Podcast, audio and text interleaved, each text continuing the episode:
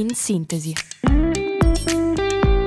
Notizie in breve per cominciare la giornata.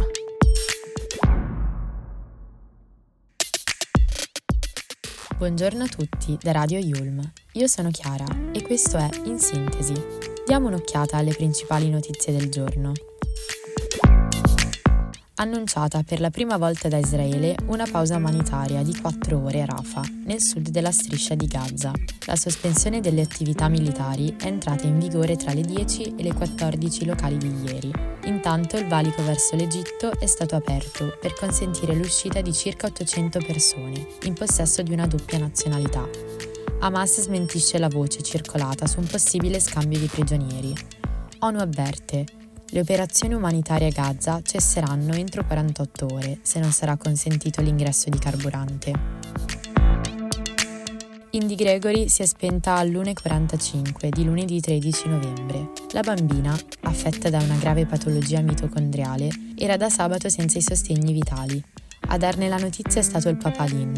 Io e mia moglie Claire siamo arrabbiati, affranti e pieni di vergogna, ha affermato.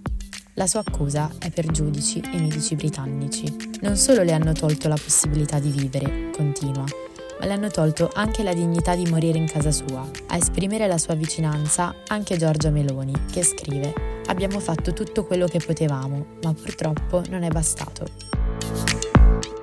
Beppe Grillo è tornato in tv dopo quasi dieci anni, ospite da Fabio Fazio. A che tempo che fa? Sono qui per capire se ho peggiorato il paese, non è una battuta, ha detto. Dopo la sua ultima intervista con Vespa nel 2014, il Movimento 5 Stelle aveva perso le elezioni. Protagonista della discussione anche suo figlio Ciro, a processo per presunta violenza sessuale. Il comico si è espresso a riguardo contro Giulia Bongiorno, senatrice della Lega e avvocato difensore della vittima. Fa comizietti davanti ai tribunali, accusa.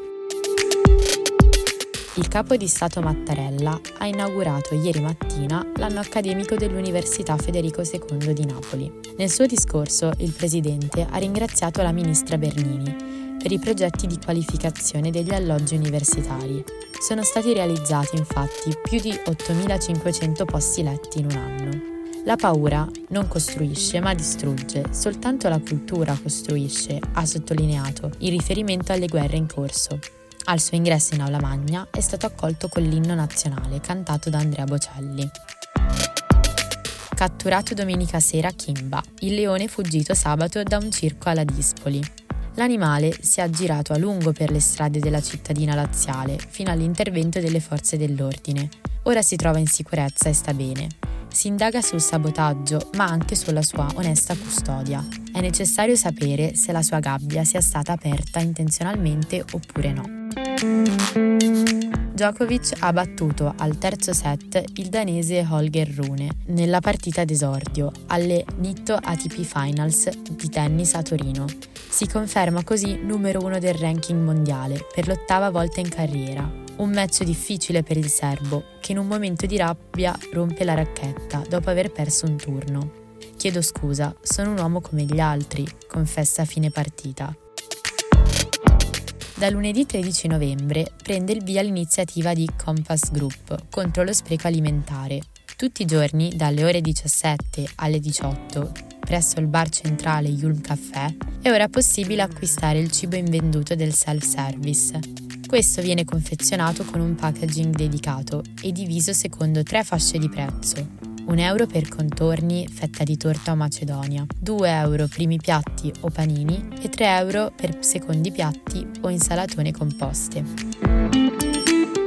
Queste erano le notizie più importanti della giornata. L'appuntamento è sempre qui, alle 8, in Radio Yulm, con In Sintesi.